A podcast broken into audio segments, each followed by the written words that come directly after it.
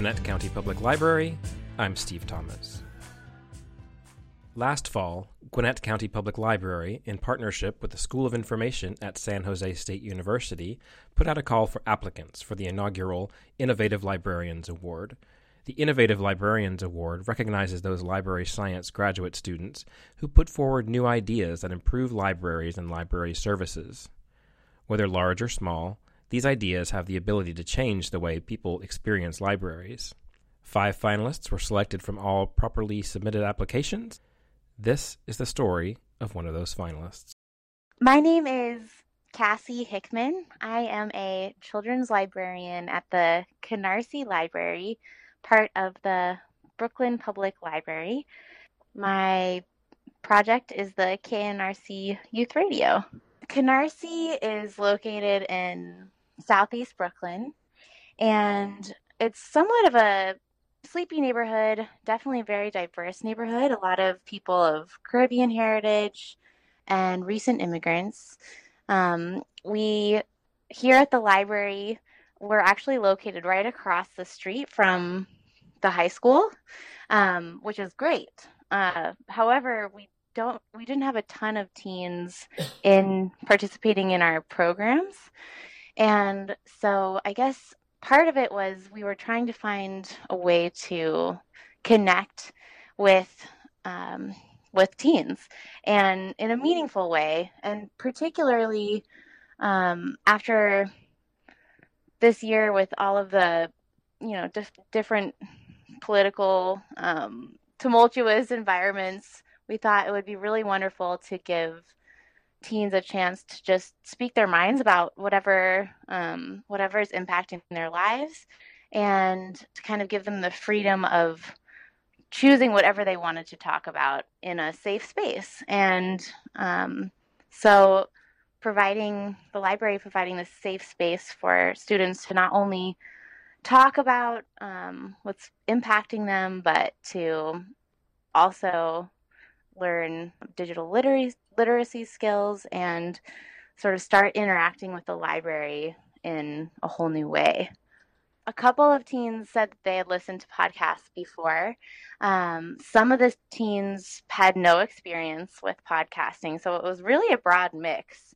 Um, and one of the things we did in some of the first sessions was listening to podcasts together and talking about sort of how podcasts came to be and the different styles. And uh, podcasting, I think, really just lends itself so well to working with students because it's relatively affordable and anyone with a basic know how can learn and produce a podcast that is ultimately um, you can put it online so people can hear it it's really democratic medium we looked a lot at uh, the Radio Rookies podcast, um, part of, I believe it's WNYC. And that podcast was a huge inspiration for this whole project. Um, they have educational resources on their website, but it's produced with help um, by and for teens. So uh, that really provided a great starting place for us to you know demonstrate to the teens that this is this is possible and your voices are valid. And we listened to i guess the podcasts that we were listening to were mostly more like journalism based but we certainly weren't um, having the students only make like specific formats for their pieces. They really had the freedom to choose um, what they wanted.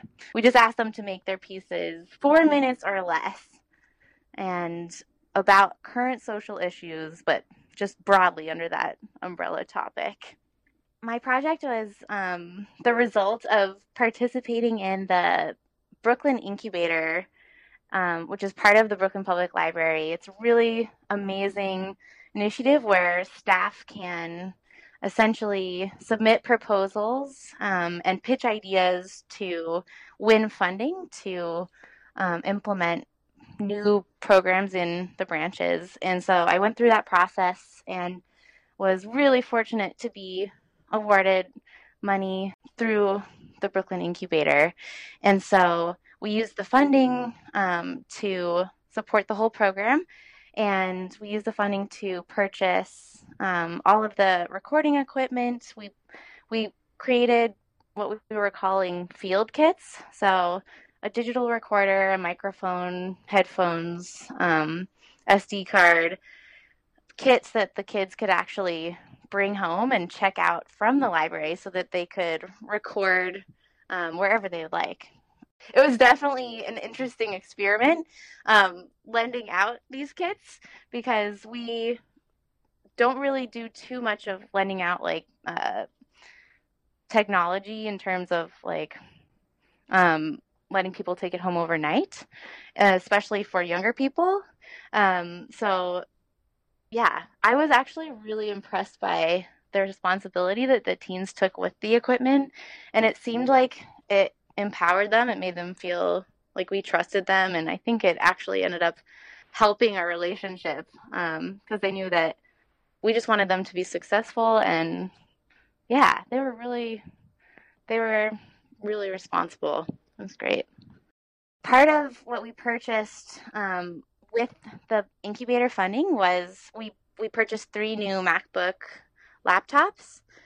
We downloaded um, Audacity, and also we were working with Reaper, um, and so we had two really great instructors actually work with us. Um, Mark Pagan from BRIC, that he's uh, with Brooklyn Free Speech. He was really the tech teacher and um, showed kids how to edit, um, how to put a piece together. And Jamie Corville was our other instructor, and she was the storytelling instructor. So she was talking with the kids about the content. Um, but they would come in and they could drop by even if we weren't having our workshop and work on the editing um, and get support from us the editing was definitely the most time intensive part. I'm sure you find that with your podcasting as well. Um, yes. So that I think was probably the toughest part, but um, it was really neat. You know, they one one student in particular, Amy, had no experience with really with working with creative um, technology, and she kind of rose to the occasion so we the teens could work either independently or in teams, and we encouraged them to work independently so that they could really individually learn all of the skills through the process.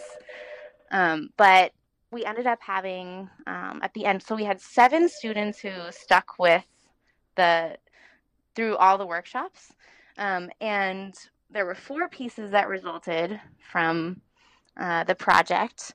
Uh, two were team pieces and two were individual pieces.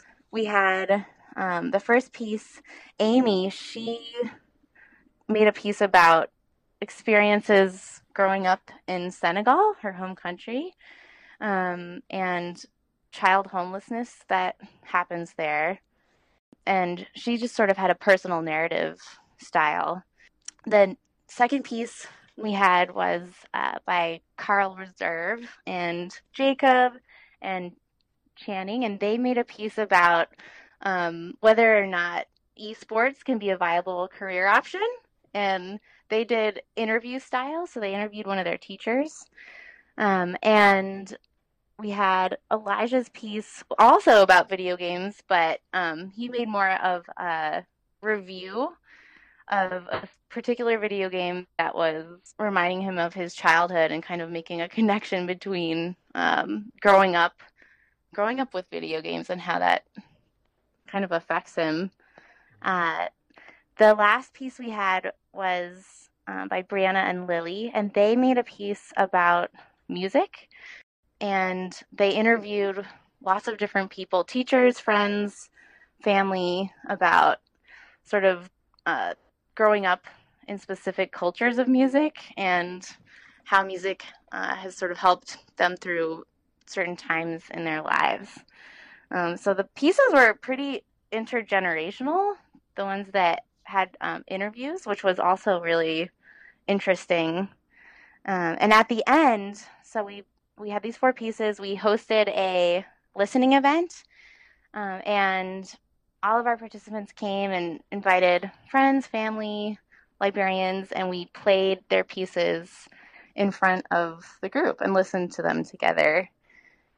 Um, the pieces are also available online. The Brooklyn Public Library has uh, its own webpage, brooklynlibrary.org slash podcast, and we're also available on Libsyn and iTunes.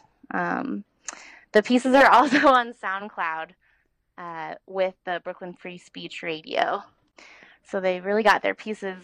Um, they have some exposure. It's a fun, fun thing for their resumes, hopefully too. And they have creative ownership over the content, so we wanted to make that clear from the start. Like this is theirs. Um, they can really claim this and and have it moving forward. So all the students, I'm so excited. They've all come back to library and are asking when we're going to start next. Um, so we're actually going to host uh, more workshops here in March and try to continue with a second season. I'm just so grateful and uh, and I'm impressed by the work that you guys do. So thank you, thank you for this opportunity. For more information about Gwinnett County Public Library, visit our website at gwinnettpl.org or follow us on social media at Gwinnett Library.